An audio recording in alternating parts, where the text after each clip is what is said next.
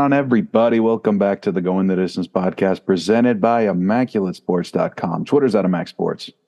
Instagram is also at Immac Sports. TikTok, YouTube, Immaculate Sports. Episode 168, an action packed episode because we got a lot of sports going on at the same time, man. Our usual NFL, Are They Dead? Top fives, MVP, a little bit of basketball, a little bit of college football, big week and baseball, even though it's supposed to be free agency time, we're doing something a little different, Kyle.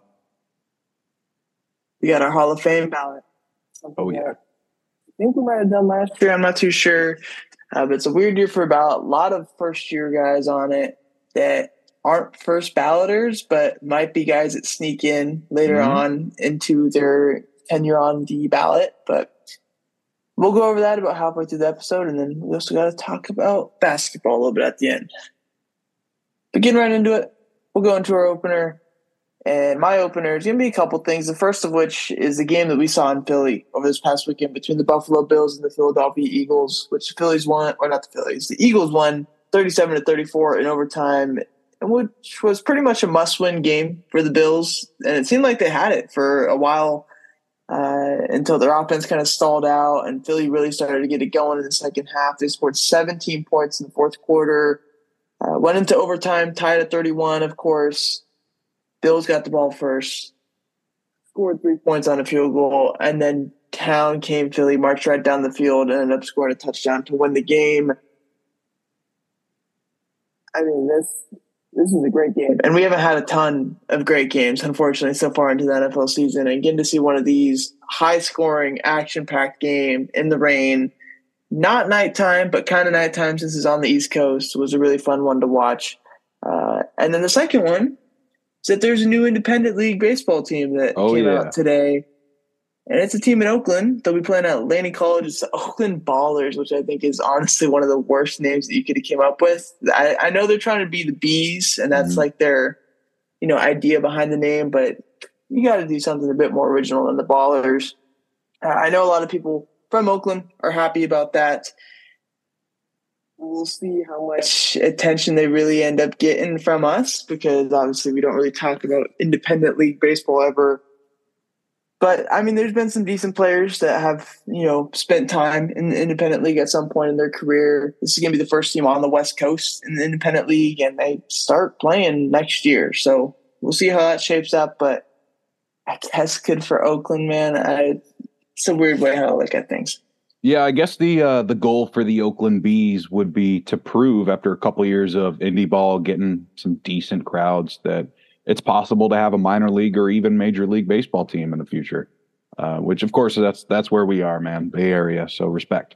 But uh, real quick, my opener, some college football. Cal and UCLA was actually not the most entertaining game. Cal blew them out 33 to 7. Chip Kelly somehow keeping his job. Not a lot of NFL talent on the field, but it was the last regular season game of the Pac 12. Lots of good footage uh, after commercials in between plays of um, just the history of the Pac-12, man, and uh, it's sad. Yeah, it's uh, forget what it was on, whether it was on his social media or on like uh, actual TV network, but Matt Leinart had like a tribute to the Pac-12 and cool video with all that stuff. Obviously, being from the West Coast, it's it's pretty sad what's happening there and the you know the breaking up of that conference. But a lot of good memories. We still got one more game in that conference mm-hmm. that we'll be talking about once we get to halftime. Before that, though, mm-hmm. we got to talk NFL. And we're doing our normal NFC, AFC, MVP top five races as we are getting into week 13 of the NFL season now. We'll start off with our AFC. Skyler, any audible mentions? I'll shout out the Colts real quick. I think Shane Steichen has it figured out. They look pretty good, over 500 with a backup quarterback. So uh, that's respectable. Yeah, I guess if I were to give a shout out, it would be to the Steelers. All right. So my number five is going to be the Buffalo Bills. I know they're six and six. Yes, I know they just lost. I understand. We usually don't move them up, but here are my real honorable mentions: Pittsburgh, we need to see some more before you know we know if the offense offense is actually good or not. If they just had one good week, Uh, Cleveland doesn't have a quarterback. Houston can't beat anyone that's good. And Buffalo has a stretch coming up. I, I know that's kind of a hot take, but so far with Houston, they could always change change it up for sure. But They've Buffalo has Natty with Burrow, yeah. so pretty damn good team. That's a good point, but I did rule them dead. this was with Burrow, though. No, I know. I'm with Browning. Yeah, I understand. Yeah. I understand. Uh, but but my my point is, I understand Houston's good. They're going to be in the playoffs for sure. But this Kansas City, Dallas, and Chargers stretch coming up for the Bills will give them a legit shot because these are all the tiebreakers they need. If they can win two out of these games, they're going to be in the playoffs. Yeah. My number five team is going to be Miami. They were not on my list last week. They had a good showing against the Jets in a game that they were projected to win by a lot. Uh, so they still are kind of at the point where they don't have really any impressive wins uh, through their first 11 games of the season. And unfortunately, they don't really have a chance to get an impressive win until Christmas Eve, which is against the Cowboys. And that's, again, a team that hasn't beat a team over 500. So these next three weeks between against the Commanders, Titans, and Jets, we'll see how it goes for them. If they lose any of those games, they'll definitely be off my top five. Uh, but they should be 11 and 3 going into that Christmas Eve matchup against the Cowboys. But in total, offense looks better than the week the week before. Defense is still kind of something I'm not too sold on, but they've been getting the job done. So Miami goes to the five spot for me. All right. Um, my four is going to be Jacksonville at eight and three. They got it done in Houston. They're looking like a, a very well coached team this year, much more disciplined than when uh, Urban Meyer was in here. Doug Pederson is getting it done. And outside of that Niners game, they've been all right. I guess I was a little harsh on them after getting blown out at home, but uh, you know they're eight and three for a reason. Yeah. My number four spot is going to go to the Houston Texans, sitting at six and five right now. I know that loss this past week against the Jags was pretty disappointing for a chance to really take over the division in the way that they'd have the tiebreaker over the Jags. And while the records wouldn't be too far apart, it would still, you know, mean quite a bit in the tiebreaker where you're only playing 17 games this season. They have a big game this week though against the Broncos. Kind of a, a good test for both teams to kind of see how I don't know if it's a test to see how good they are or it's just like who's real, who's not at this point. It's a game that's going to matter when it comes down to the AFC playoff race. So big one for them. I like their odds in it. My number three is going to be Miami. Uh, up a couple spots from where you have them. Uh, the defense has been better, which is good. Of course, I thought they would have completely fallen apart by now. Um, you know, they did embarrass the Jets, which they were expected to do. It's good that they didn't mess around, let uh, Tim Boyle do anything. But Tua seems like he's gotten a little worse after each game this season which is usually the opposite of what you want to see. So again, we got a not an asterisk, but we got our eyes on Miami. Yeah. My number three team is going to be Jacksonville.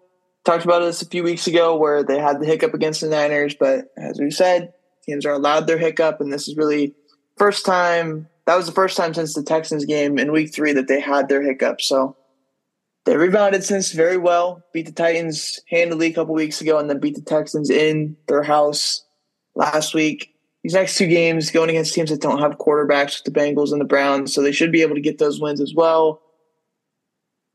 And most likely, probably pull away with the division, eh, is what I'd be assuming. So, good job on the Jags. They look better than what they did a couple weeks ago, uh, but they're in a stretch of football where they've won seven of their last eight. So, Shout out to the Jacks. On number two. Yeah, our number two here is going to be Baltimore. Pretty easy. It was an ugly game against the Chargers, but they were missing Andrews. They really missed him in that one. But of course, the revamped defense comes through again for them. It looks like uh, Baltimore might be the only team up in Kansas City's tier from the AFC this season. Yeah.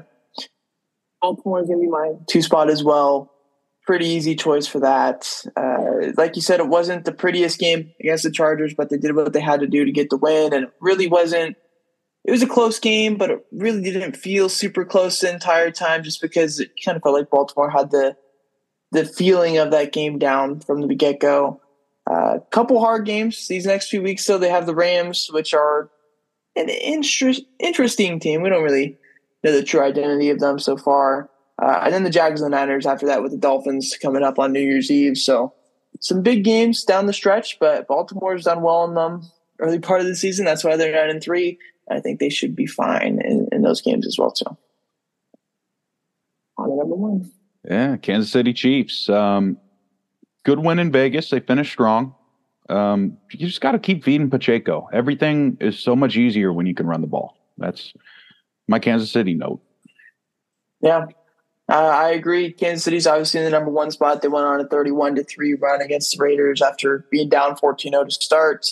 Uh, the thing that we saw these past years where the Chiefs have had struggles in the regular season is that they just had games where their run game wouldn't get going. But like you said, make sure Pacheco gets the ball. He's probably the best running back that they've had since Kareem Hunt in his first two years that he was there. So get him the ball. Make these games ugly down the stretch, and you know maybe you might be a little bit more healthier down the sh- uh, once we get to the playoffs. And that's exactly what the Chiefs need. They just got to have a healthy team, and they should be fine in the AFC. Um, to the National Football Conference, there any teams that are not in your top five that you want to give a shout out to? Seattle will be there. They have elite players all across the field. It's just not really turning into wins right now, so I couldn't put them in the top five. Yeah, I, love Seattle out as well too. Uh, Geno's play hasn't been as consistent as as it was last year to the point where you can really feel comfortable about them.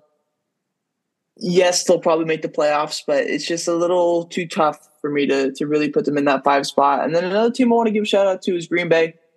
You know, five and six isn't the sexiest record, but they've had a couple good wins in a row. And being the Lions in Detroit didn't mean anything in the past 20 years, but it meant something this year. And it's a big win for Jordan Love. And we're seeing perhaps the beginning of his stardom. So shout out to them. On number five. This may be stupid, but I'm going to have the Rams over the teams in the North in the NFC. Uh, they're four and one at home, five and six total, but they played very well in the division. They have a lot of players on the team who have done this whole late season push thing before, and I think it's definitely possible. Um, they have a quarterback I can trust when he's healthy, and a lot of these NFC teams I can't say that about. Yeah, I actually also have the Rams at the five spot, and I was saying this even at the beginning of the year when they were winning all their games and they're sitting at two and three. I, I thought this team was decent. You know, they when healthy, they are a solid squad that has a lot of weapons on offense and has some decent players on defense as well too. Even to, despite you know trading away Jalen Ramsey in this past season. The only thing that's tough for them is that they started off bad and they went out in a three game losing streak a couple weeks ago. So getting to 10 wins, which is likely going to be the threshold for getting into the playoffs, might be a little bit tough. They have a, a gateway into nine wins, at least with the Browns, Commanders, Saints, and Giants on their schedule, but they might have to win a game in Baltimore or in Santa Clara in order to get in the playoffs. Not that tough, but as of right now, guys are resting. They, yeah, as of right now, I think they are the fifth best team in the NFC, and that's exactly what we're doing here. On to number four. The Lions are going to drop down a spot for me here. Um, that's three weeks in a row now of playing down to a mediocre team, and I I'm sorry, but the Cowboys are better. Cowboys are four for me. They're not fooling me. They do this every single year. They beat the shit out of the teams that they are favored by or favored in games. And they did that again on Thanksgiving, winning 45 to 10.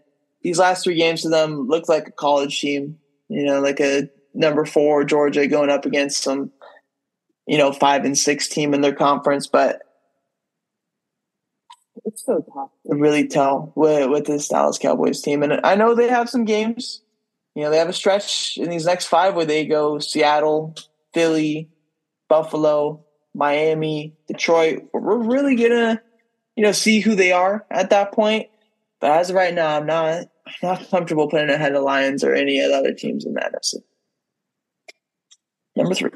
So I do have the Cowboys at three, only going up one spot. Uh, and like you said, man, the real test starting right now. This uh, last quarter of the season or so, a little bit more than a quarter. actually playing some real NFL football teams. So um, I'm not saying the Cowboys are going to the Super Bowl or anything like that. No way. But they've been consistent. Yeah. Number three is going to be the Lions. I know they lost on Thanksgiving, uh, and they've had you know their hiccups throughout the season. So this is a bad loss. I'm not penalizing them too much because I think they'll bounce back. They have some winnable games throughout the rest of the season. A couple against Josh Dobbs, who didn't look the greatest last night against Chicago. They have another game against the Bears, even though they played close to them a couple weeks ago. Play against the Saints team that struggled to score on offense, and then they have the Broncos and the Cowboys for two kind of toss-up games. But I still like the Lions. I think what they do has the ability to be good in the playoffs, where they can uh, control possession, uh, Goff hasn't been turning over the ball too much, even though these past two weeks he he has been. Uh, and if they get back to their winning ways and play their brand of football, they're going to be a really tough team to beat once it comes to the playoffs. So they're like secretly an AFC team hidden in the NFC. Yeah, I see that. Even though it makes zero sense, I see your analogy. On to number two. Number two is the Niners, of course. Um, they've been a, a, well-oiled machine ever since the uh, the losing streak ended, and they're playing in Philly next week. That'll be great. That's all I got. Yeah, yeah, it's uh, same thing for me. Niners at two. It's to be good this week. I know Hufanga's hurt, but pretty much both these teams are fully healthy, with the exception of one or two players, which happens every single NFL season. So it's not like the excuse in this game, unless the injuries happen in it, for either team is going to be like, oh, we got hurt or whatever it is. So we're going to see a good football game most likely. Uh, it's too bad it's not on prime time, but maybe that's a good thing with how these prime time games have been yeah. this year. Number one. Yeah, Philly. Awesome back and forth overtime win against Buffalo, who, you know, I still believe is a dominant team. Um, and somehow their only losses to the Jets, who were missing their top three corners, uh, makes no sense at all, man. But that's football. Uh, and that's that's your only loss, then uh, that's your one hiccup, right? That's it. Nothing else since then. Philly gets by the Niners and by the Cowboys these next few weeks, they're really going to be kicking themselves for losing to the Jets because they would really be up there with that Dolphins team that went undefeated in the 70s. So, I mean, going back to what I said two minutes ago, we have pretty much two fully healthy teams going at it this weekend, which is going to be really fun to watch. And uh, two NFC juggernauts. We'll see who comes out on top. Philly hasn't looked the greatest through their first 11 games this season. But regardless of the score, I'm seeing a whole lot of W's, and that's what oh, matters yeah. when it's all said and done. So, Philly's W one right now. Obviously, it's it, it could change quite easily next week. MVP race, Skyler. We're getting down to where we really got to put the right guys in at this point anybody not in the top five that you want to talk about? Yeah, I got all the quarterbacks. Uh, you know, we've had a similar trend here this season where the quarterbacks haven't really seemed like the most valuable players on the field. So we got CJ Stroud, Lamar Jackson, Dak Prescott, and of course Jalen Hurts are going to be honorable mentions because they're most likely going to be in the top five when it's all said and done. Yeah. My number five, I don't have any honorable mentions bit of a shocker here. I'm putting Dak Prescott at the five spot. He has 25 touchdowns to six turnovers this year. He's leading the Cowboys to an eight and three record. And I know I just said the knock on the Cowboys is that they're just destroying these teams that they should be beating by a ton of points, anyways. He's not turning over the ball this year. And obviously, we have a chance to see that change over these next few weeks with the games that they have, uh, you know, with the Niners, or not the Niners, the uh, Eagles and the Seahawks and whatnot right now, I got to give Dak credit because he's been really good this year and he's leading one of the better teams in the NFC to the playoffs. Yeah. My number five is going to be a different defensive player. I'm going to do it finally. DaRon Bland, Cowboys defensive back. Uh, he's done something no one else has ever done. Five pick sixes. Not even Deion Sanders has done this. Um, finally giving him credit where credit is due. Yeah. But I guess if I were to have an honorable mention, it would be Bland. Corners are just so hard to rate because it's like those crazy uber outlier plays that he's had that really changed the games. And sometimes, when, you know, when you only see it's like six plays, it's really tough to gauge how, how good he actually is. Obviously, he's had a ton of pick sixes and NFL record now at this point. Let me let me see one more, and I'll put him on the list. Number four for me, though, is going to be CJ Stroud, who pretty much stays in the same spot as he did last week. Uh, good game against the Jags. He didn't play bad.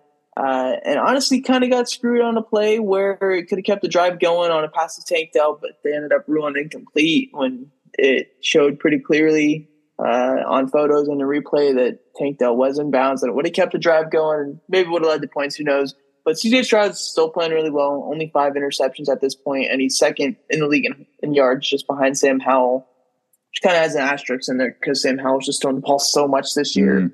Uh, but Stroud's been amazing. Should get an MVP at some point in his career, whether it's this year or not, we don't know. But he's been awesome.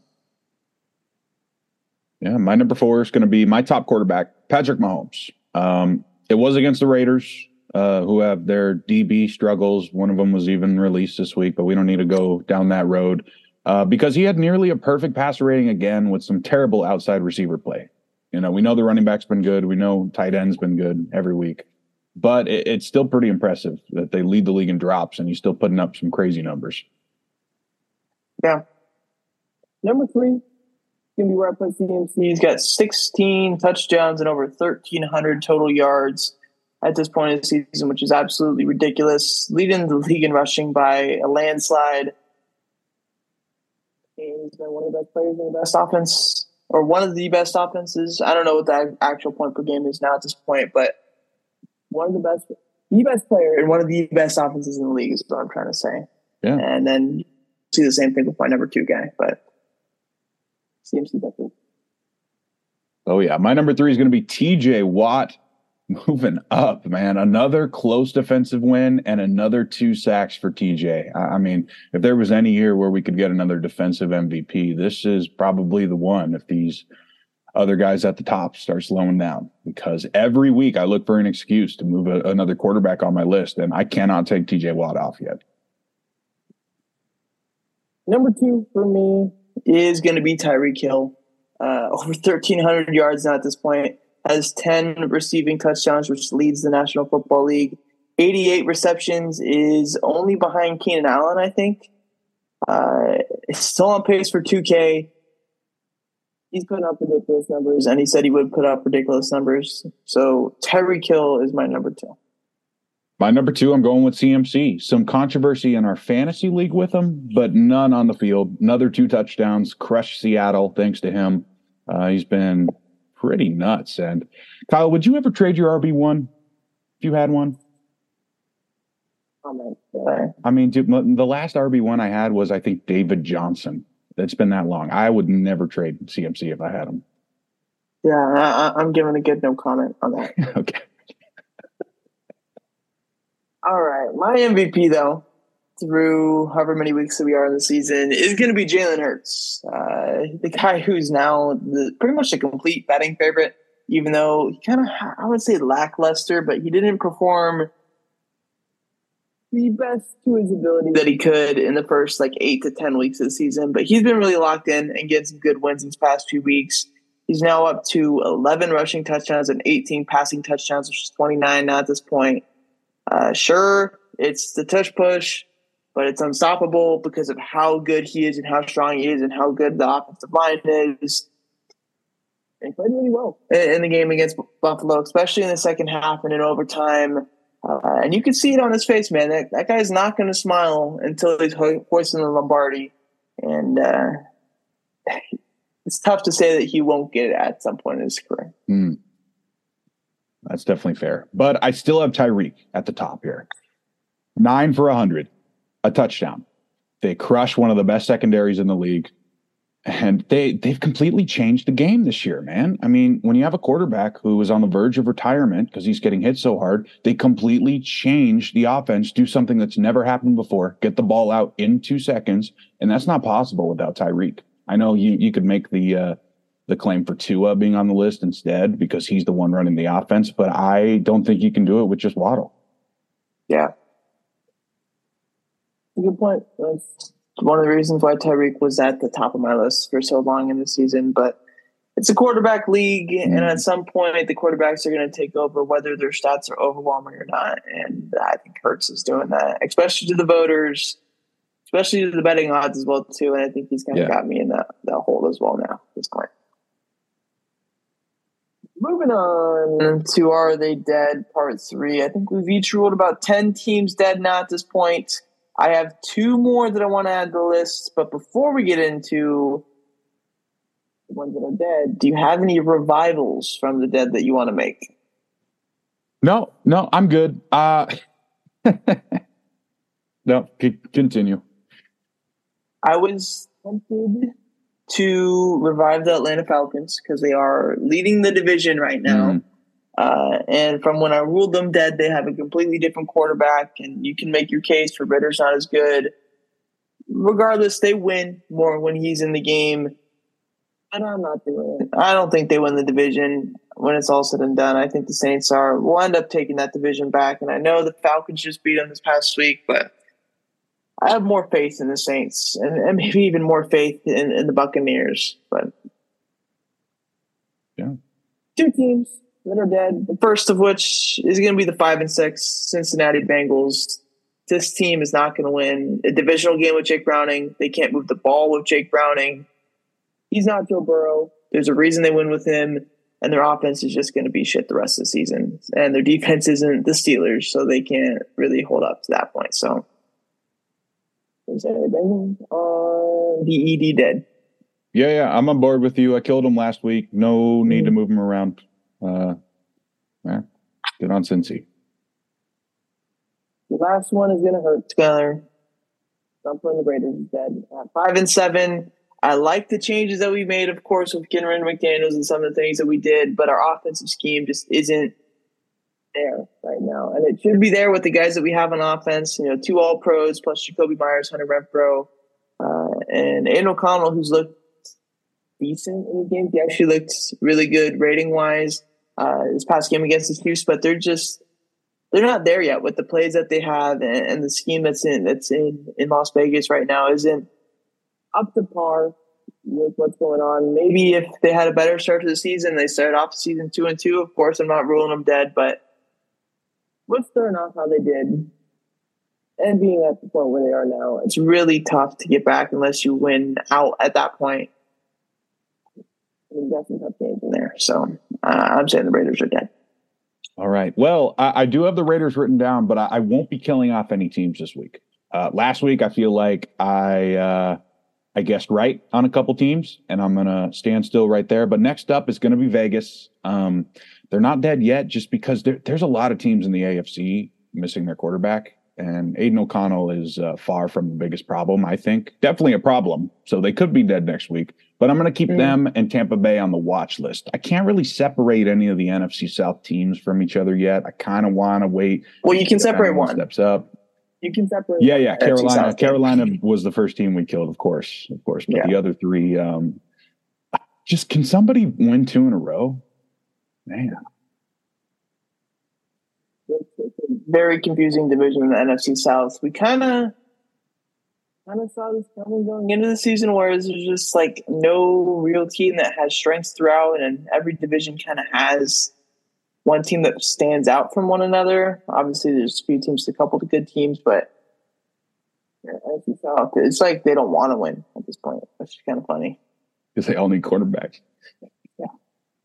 Did you see the stuff with uh, Tepper, the Panthers Q or not QB uh, owner, talking yeah. about how like they wanted CJ Stroud or something like that, and they didn't trade up to two, or they they traded up to one, of course, and took Bryce Young, but they thought Houston was going to trade up for one and take Stroud or take Bryce Young, and they're going to be stuck with Stroud or something.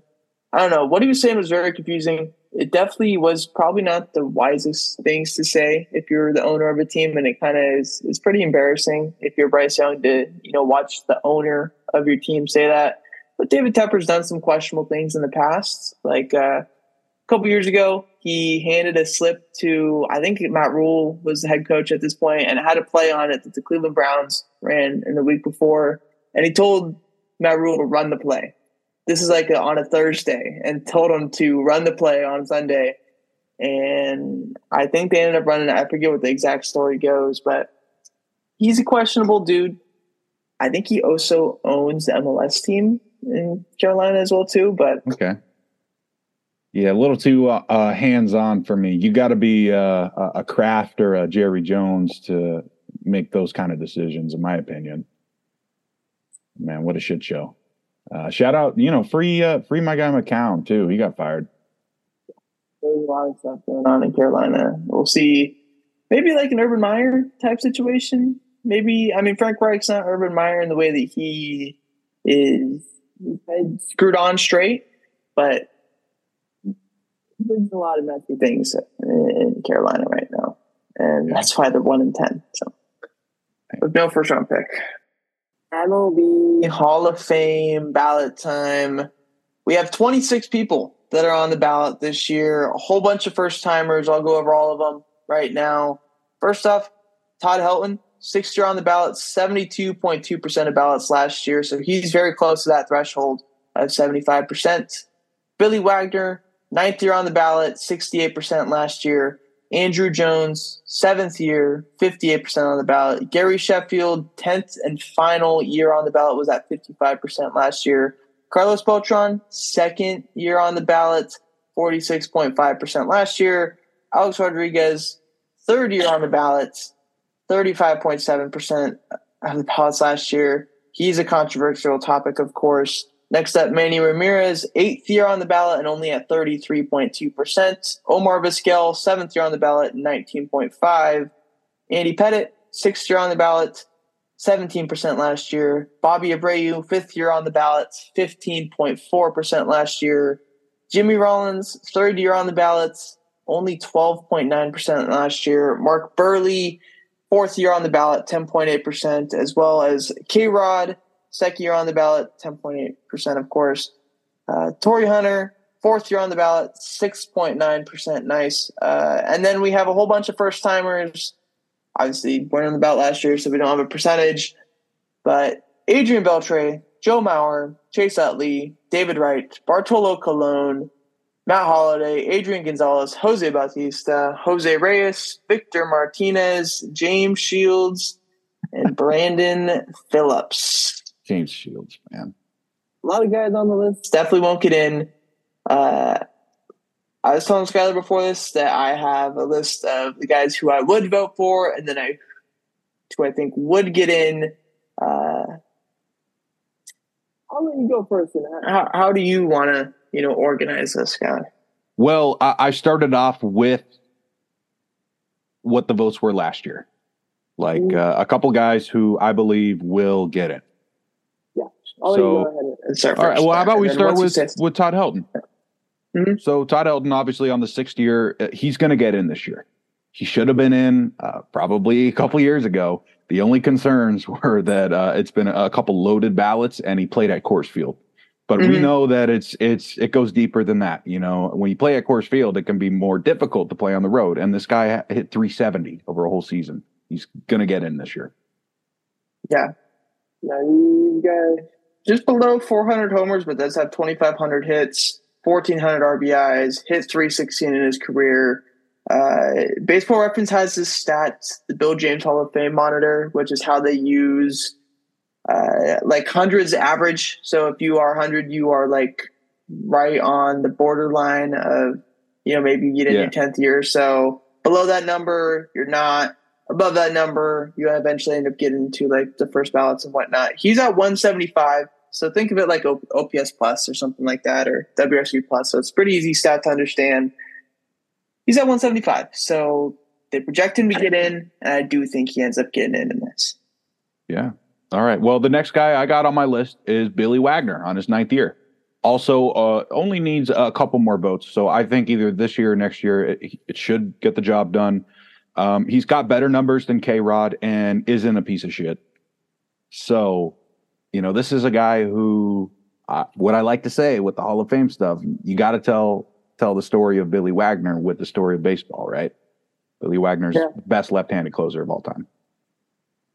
Yeah, no, I have Billy Wagner on my list as well too. 422 saves, they have his Hall of Fame number at 107, so he's not, you know, as sure as ballot yeah. as Todd Helton is when it comes down to the, the stat crunching of, of this stuff. But Billy Wagner, if he doesn't get in this year, I definitely think he gets in next year. But I do think he ends up getting in this year for sure.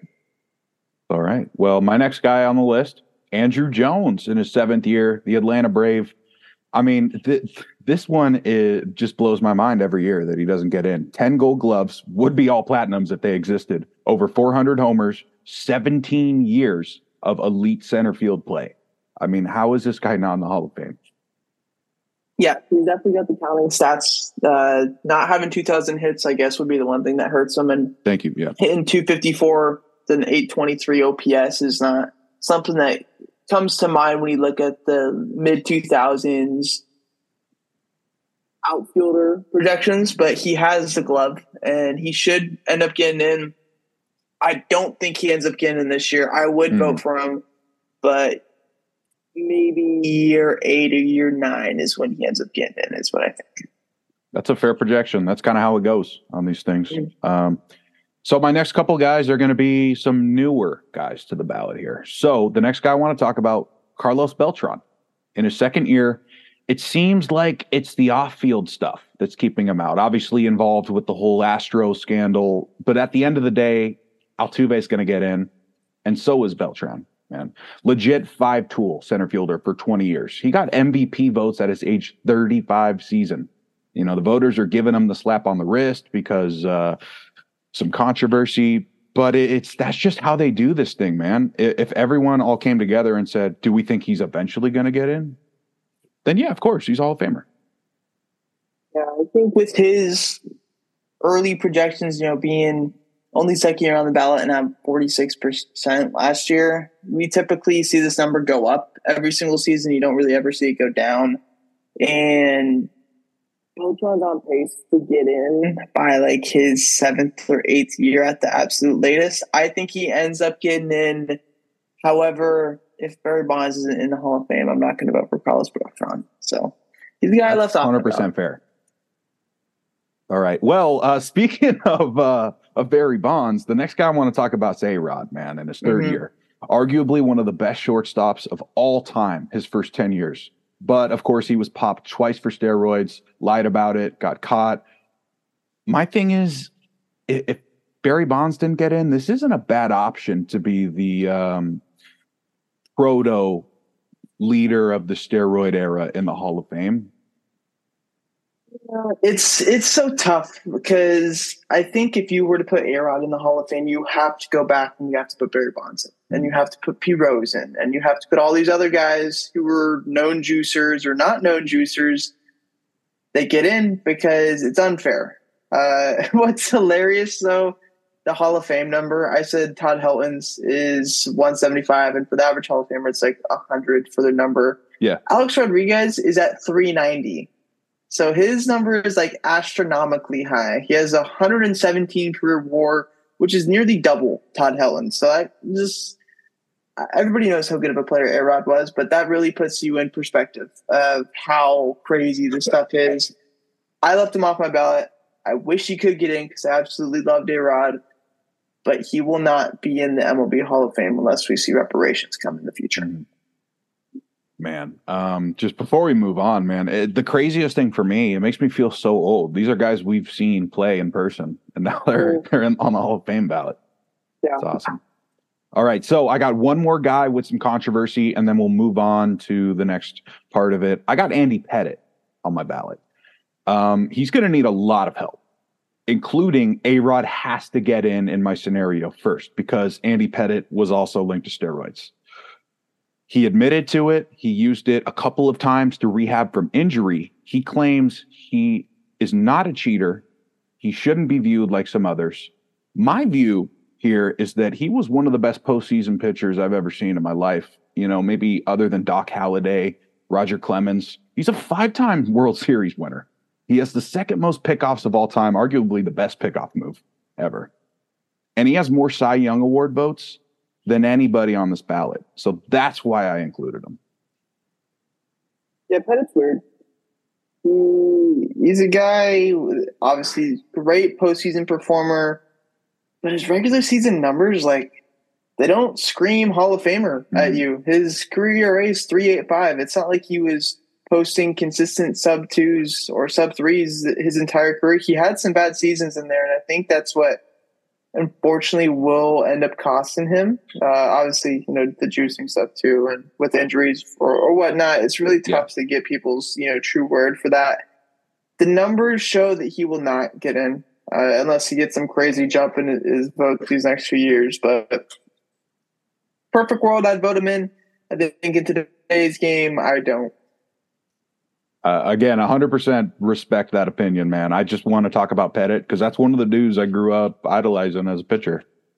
And of course, it hurts knowing he's a PED user. Um, but we're yeah. in a weird, weird era right now. All right. So the next group here I want to talk about is a couple of first timers on the ballot. We're going to circle back around. Don't worry, everybody. But um, Let's talk about Adrian Beltre because this man is a slam dunk first ballot Hall of Famer. Over 3,000 hits, 400 homers, platinum, gold gloves, absolute menace wherever he went his entire career. And I love watching this guy. Yeah, it's good when we have a clear first ballot Hall of Famer, and we have that in Adrian Beltre. So he's going to get in. I have him getting in. I picked him to get in as well, too. 93 career war He's got counting stats. He played for a long time, and he's he's well liked by a lot of guys as well too. So oh, yeah. I, I, think Beltre gets in without a doubt in his first chance. Hundred uh, percent. Another first timer here who will get in. It's just a matter of when. It's going to be Joe Mauer on his first year. Catcher is an insanely difficult position to play, especially when you have a guy who had 365 and 28 homers in a season. That'll never go mm-hmm. unnoticed. You know, 2,000 hits from a catcher is usually a lock. And here, before we get into why he might not get in on his first year, um, if Joe Mauer's not a Hall of Famer at catcher, who is? Is it only Yadi Molina? Is that it? And, and Posey? Because the knock on him is that about 40% of his career was at first base and he didn't hit for a lot of power. Um, but he's going to get in in a couple years. Yeah, I don't think he's a first ballot which sucks because Joe Mauer is one of those dudes growing up when we did, where he was kind of just like when we started learning about baseball, he was he was like one of the guys in the MLB, yeah. and he had one of the best catcher primes that we've ever seen in MLB history. And while it might have been a short prime, and he might have battled a ton of injury, and that ended up being the thing that moves him to first base. He's gonna eventually get in. He does not get in this year. And I think that's pretty much understood by people that really have knowledge of this stuff. But he will get in, whether it's you know year four or year six, whatever it is. Joe Mauer will be a Hall of Famer once he's done with his ten years. All right, I got one more first year guy here I want to talk about. I'm sure there's another one you may want to talk about afterwards, but I do have David Wright on my ballot here the captain. In my opinion, he's just some bad injury luck from being a first ballot guy.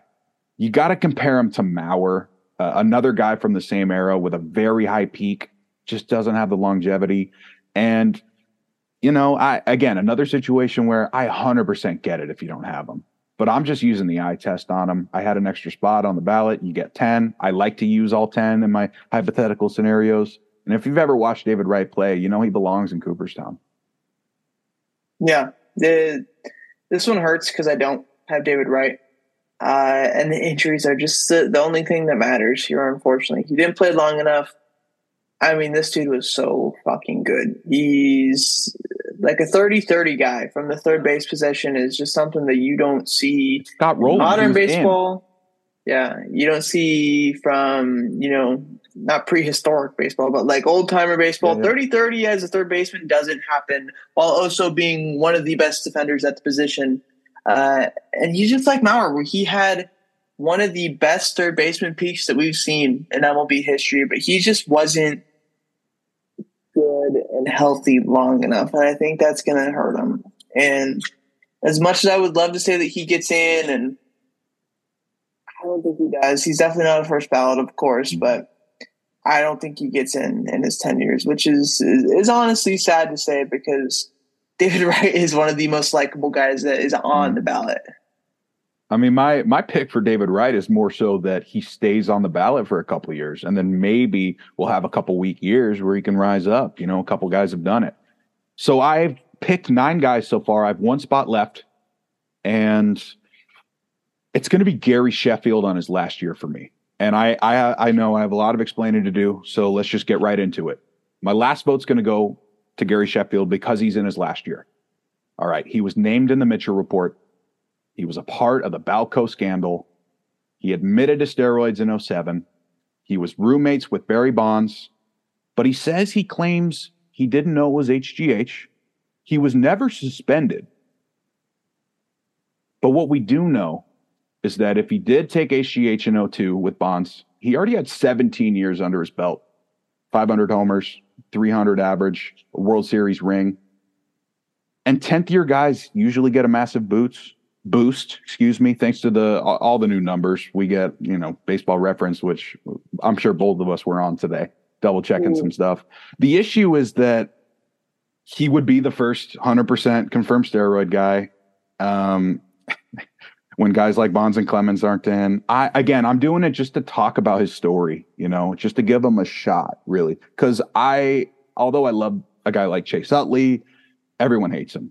I love a guy like Bartolo. He's a Hall of Very Good guy, and he took steroids as well. He's a Hall of Very Long guy. That's what helps Bartolo. He just played so damn long. But yeah, I mean that's that's my take for Gary Sheffield. It's just a guy I want to talk about, and uh, you know he was never suspended. Manny was popped suspended multiple times. I, I couldn't include Manny. So Gary Sheffield's the closest 500 homer guy we have. You know, I just want to talk about him. That's pretty much it. Yeah. Uh, I, in my case for Sheffield, or against Sheffield, I guess, in, in this particular way, yeah, is that if he is the first known steroid user in the Hall of Fame, I would be so pissed off. Mm. because mm. if you're going to include one guy, you're going to include a borderline Hall of Famer, Gary Sheffield.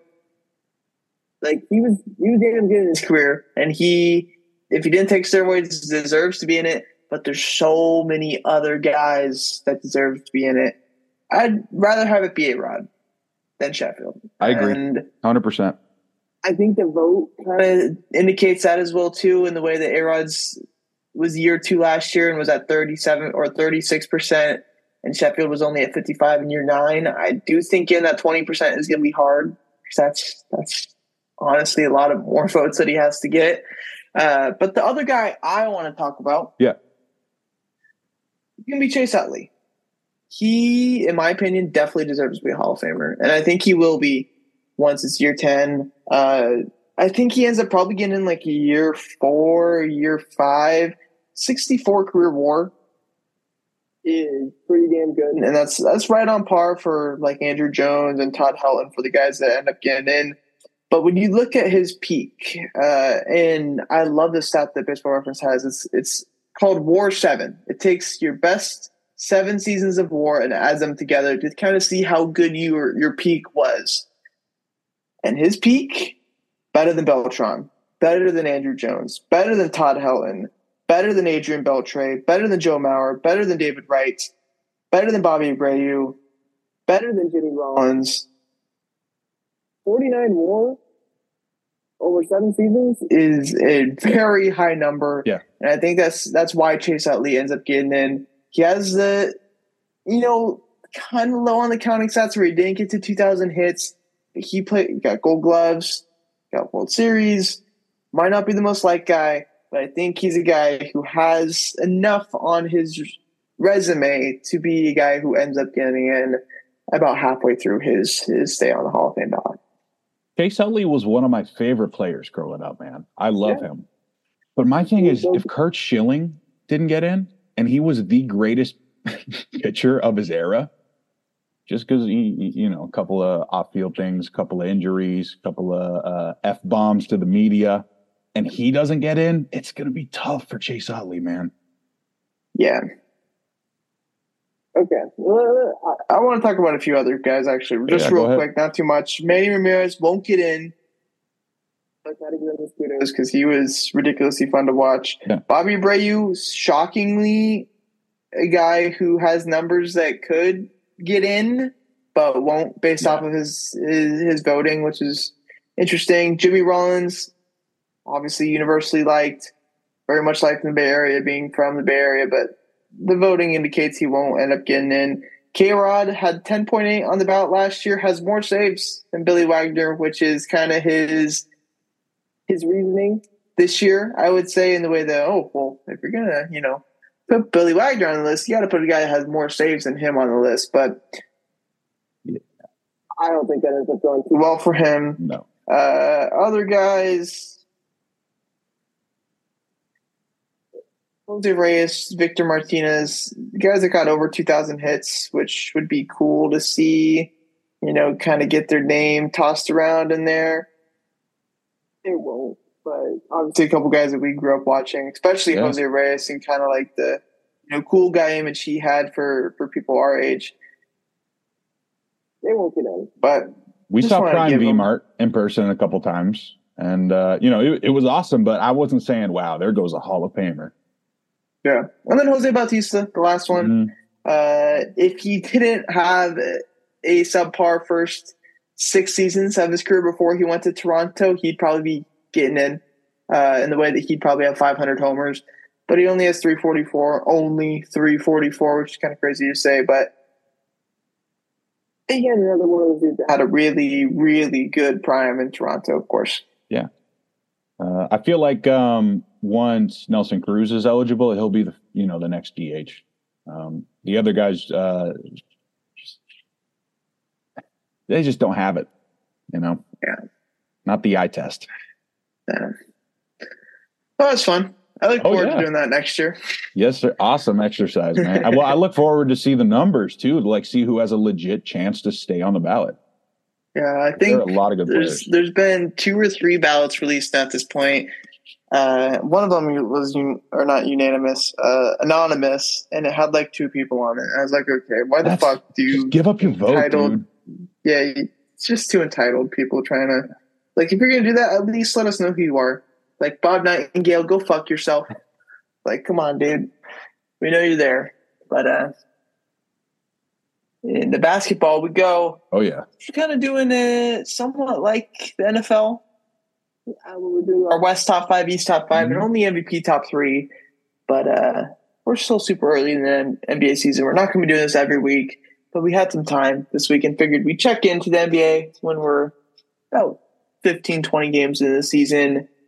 West top five, Skyler. I guess we'll get right into it. Do you have any teams that did not make it that you no, want to talk about? I uh, I went away from the honorable mentions. Of course, the Warriors are an elite team that just don't have it these past couple weeks, and they'll be mm-hmm. be in the hunt. But I I'm not worried about honorable mentions this early. Yeah, uh, I guess I will mention a few teams that I didn't make the list. Dallas didn't make the list for me. Sacramento didn't make the list for me. The Lakers and Dubs didn't make the list for me as well too. A lot of those teams battling, you know, early season injuries, whether you guys are out for a long time or a short time. Haven't played. I mean, Dallas has played better than what I expected, but haven't played up to the par where I think they deserve to be in the top five. My number five team is going to be the Houston Rockets. Ime Udoka comes in there, completely changes everything. Obviously, they added a few people in the offseason, specifically Fred VanVleet and Dillon Brooks, but I did not think it would turn out this good. VanVleet's been good. Dillon Brooks has been better than expected. Alperen Sengun has turned into a legitimate, you know, potential future MVP type player in the way that he's, you know, averaging 29 and 6 uh, at this point in the season. They're only in 6, so haven't played as many games as some of the other teams, which is kind of weird to say that mm-hmm. that's how the schedule goes, but the Rockets have been really good, and they've been beating some teams that are solid as well too. So at my five spot, I have Dallas over Houston. For me, it's uh, it's more about the eye test this early in the season. So with Dallas, the defense takes a hit with Luka and Kyrie playing together, but they can keep up with anyone right now. They're always going to be dangerous. Yeah. Number four is going to be OKC, the second best record in the Western Conference right now at eleven and five. I didn't put them above specifically one other team that I'll talk about in a minute. But I just, as good as OKC team is right now, I got to see them weather the storm a little bit more and, you know, get into 40 games, 45 games into the season and still be up there because a lot of those guys you haven't played the full 82. They even even Shai, who played like all the last year, it, half those games didn't mean anything, and, and ended up making the play in. But it just it felt that way with some of the guys that he was playing with, and I think he will be fine weathering the storm. But whether we can see Chet, you know, consistently play come game 60, and whether Josh Giddey's on the court or not, and I, I love Jalen Williams, but to see how he, you know, handles playing in some big games throughout the season is going to be interesting to see. I like the Thunder a lot, but I can't put them higher than four right now. Okay. Well, at my four spot, I do have Sacramento sticking in here. I'm I'm buying in. I guess uh, it, it looks like everyone from last year just got a little bit better. You know, Fox is up to 30 a game. They're really hot right now. They won at Dallas, at Minnesota, at the Lakers over the last two weeks. It's those are some quality wins right there. Those are top seven teams in the West. And Sac looks pretty good. They got a big game against the Warriors pretty soon. Right, for an hour. Mm-hmm. Number three for me is going to be the top team in the Western Conference right now at 12 and 4, the Minnesota Timberwolves. They have the third or second best defense when it comes to points per game or opponents' points per game right now. Anthony Edwards is having that jump that we have been looking for from him. Uh, and the factor of being consistent more often, I think is the biggest thing with him. We've seen the breakout performances, and next thing you know, he has nine points the next night, and he's not having those games. He's averaging consistently, I think, 26 points per game right now. Uh, and they've been the best team so far in the Western Conference for a good reason. They're healthy. KAT's good. Gobert's good. And they got some pieces around them as well too that that really make that team kind of not be, you know, a fringe playing team anymore. I think they're they should be quite easily in if they stay healthy as, as, a playoff team in the top six come, you know, April or whatever. Yeah. Well, my number three team, I'm going with OKC. Uh, six and one on the road this year is is great in the NBA, man, especially in the regular season. People don't talk about that.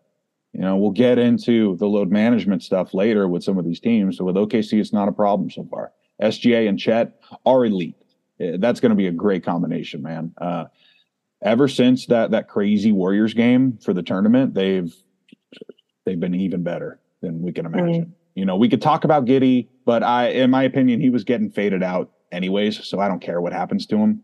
Um, that's just the way it goes sometimes. Uh, that's okay. See. Yeah.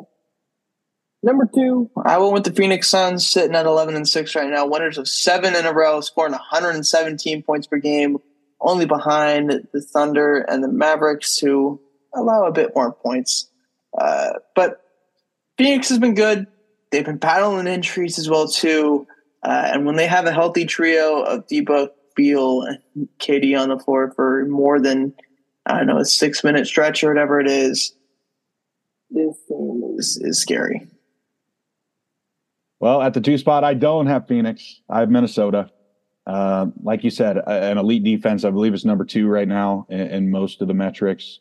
Uh, and they're actually letting Ant take the reins to try to become a superstar. So I'm okay with uh, with what's going on right now because you'll never know if you don't try.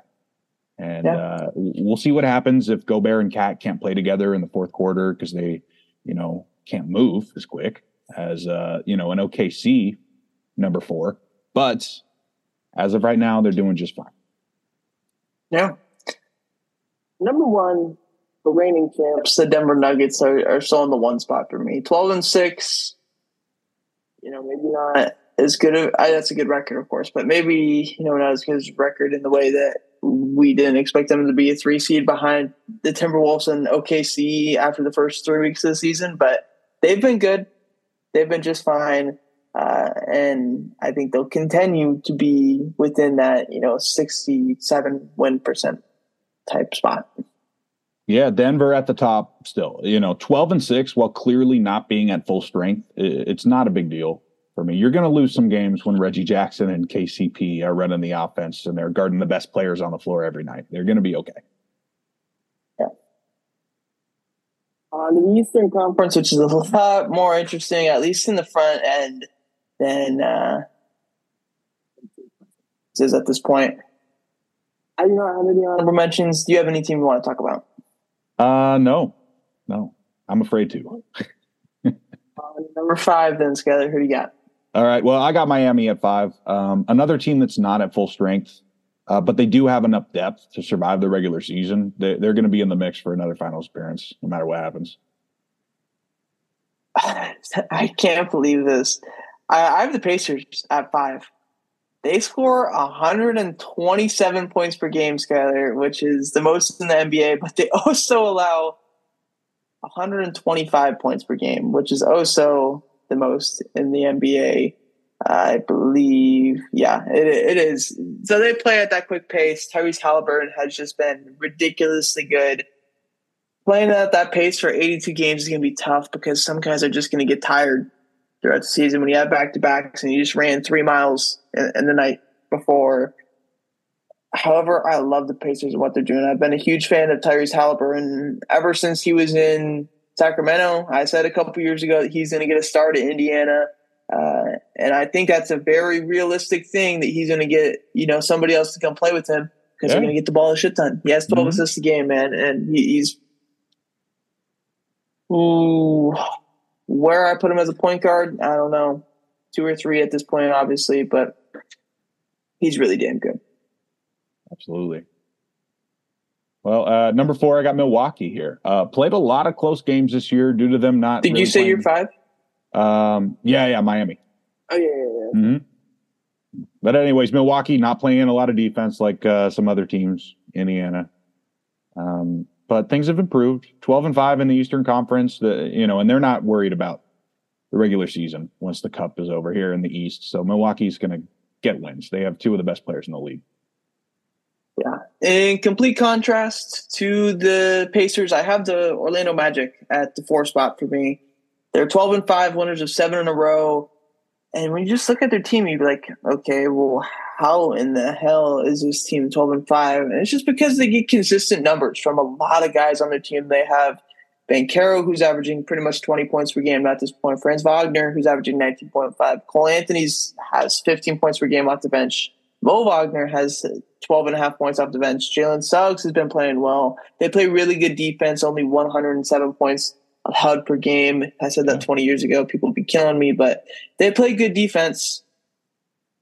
It might not be, you know, the best brand of basketball when it comes to putting them on TNT and ESPN every night, but they play a brand of basketball that wins games in the regular season, and they're doing that right now uh, down there in Orlando. Yeah, well, I also got the Magic here, number three, one spot up. Uh, I'll take this uh, a different route here. Paolo to me seems like the kind of guy whose legacy will end up being the Pippen to a different number one. But so far this year, the Magic look great. They're really young. Things can change. Great pieces, great defense. They just smacked Boston on Friday. So obviously things are moving quickly here. I just don't know if they're going to be winning tough playoff series. Yeah. Number three for me is going to be where I put Philly.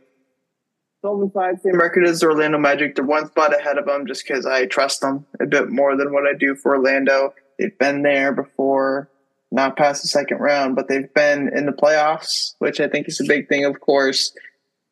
I thought this team would not look as good as they have been after losing Harden, and I know I don't call him a can. Eh, I guess he was a cancer on the team, but yeah, he had his own issues, but mm. regardless, Maxey stepped up and he's been amazing, and Philly's 12 and 5 for good reason.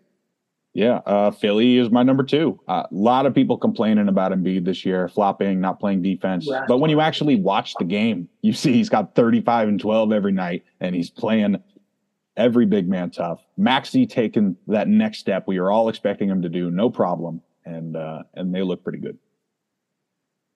My number two, going to be Milwaukee, also 12 and 5. How can you not put this team up there? Yeah. All right. Boston at the top, very hot, 8 and 10. Kristaps fitting in nicely. Jrue Holiday taking a little bit of time, but will they be deep enough for a playoff run? Only time will tell, man. Yeah. I also have Boston number one, going a bit quicker now because we only got five yeah. minutes and 30 seconds to get through this stuff. Boston's my number one. I don't really think I need to give much of a reasoning. On to MVP top three. The two honorable mentions I have Tyrese Halliburton, who's averaging the most assists in the league, and Anthony Edwards, who is on one of the best teams in the league and playing really well. Uh, do you have any honorable mentions? I'll take those two, man. Awesome. Number three, SGA Shai Gilgeous-Alexander averaging 36 and 6 now at this point in the season. Been really good on a good team, and I think that's what you have to be in the NBA. Yeah, man. Luka Doncic, another year of 38 and 8, trying to keep Dallas afloat. That's my number three. He was my preseason pick. Yeah, Luka's my two, 38 and 8, leading Dallas to a better record than what I expected. Mm-hmm. Number two, Nikola Jokic, somehow even quicker, even better, 29 and 13, literally hurt his back trying to carry this team without Murray. My number one through however many weeks it's been at this point of the season is going to be Joel Embiid, 32, 11, and 7. That's ridiculous from the center. And I know Jokic is good, but he doesn't average that same amount of points. And Embiid's been killing it in Philly with less. Yeah, uh, right beside you, man. First in points per game, proving everybody wrong. He's just for some reason not loved by the media. Yeah. Uh, conference championship picks is going to be rough. Maybe we post those on Twitter. We can. Yeah, that that's a good idea. That's Instead, a good idea. So we can move uh, on to uh, to the layups, but we do have some good games. We'll definitely talk about at some point. Of course, yeah. Uh, layups bold predictions last week was a good week for us. We went three for four total. Uh, layups, we went two for two. I had the Thanksgiving game between Washington and Dallas going over 48.5. It got to 55, so that was good there. Skyler had LSU minus 11 and a half versus Texas A&M. Didn't look good originally. Ended up getting it done when it's all said and done. So good mm-hmm. job to Skyler there. This week I have Miami and Washington over 50.5. Kind of same thing I said last week with Washington. Washington and Dallas. These two teams are going to pass the ball a lot. Might be a couple pick sixes. They're going to score. Give me the over. All right. I'm going with some college football here. One of those championship games, Florida State minus two and a half against Louisville. Louisville lost last week. Florida State does as the have the backup quarterback, but so many weapons. They're they're bound to win by a field goal. Yeah. Last week bold prediction, I had the Giants over the New England Patriots. They were four point dogs at the time the game started. You could have told me that New England was going to sell that game, and it ended up happening. Skyler had Tampa Bay over Indianapolis. Was a close one kind of throughout. Ended up not getting it done though. So that's a red for Skyler. This week, uh, Philly is an underdog at home when they're 10 and 1. Regardless of how I think the game's going to go, I have to take that as my bold prediction. That's plus money, and I think they have a 50% chance to win. So that's how you win. Yeah, I'm going with the American Conference Championship game. SMU will upset Tulane on the road here. The winner of this game likely going to one of those big bowl games that the one group of five gets to go to. And just a, a, great quarterback matchup that no one's talking about. Preston Stone, SMU, a little younger, will play in the NFL. Michael Pratt, Tulane, will be drafted in the first four rounds next year. These guys will get some action. It's going to be a fun game that no one knows about. And that's what we got, man. Yeah, a lot of good stuff in college football this week. Uh, again, I guess look out for those picks on Twitter from for me and Skyler and maybe a couple other people as well too. Yeah. Kind of a long episode, but it was a fun one. We talked about a lot of things. It's funny how we were worried about yesterday of trying to find enough things to talk about, and yeah. I think we probably talked about the most things that we said in the past. In a while. I don't know, six months or so. Now at this point, maybe one of our previews had more, but fun episode. We will see you next week for episode 169, motherfucker. yes, sir. 169, man. Let's go. Let's go SMU. Let's get some craziness in the college football playoff, man. Let's get Michigan losing to Iowa on a fake punt. Let's go Oakland Ballers. Oh, yeah. That's a great one to end on. We'll see you guys next week.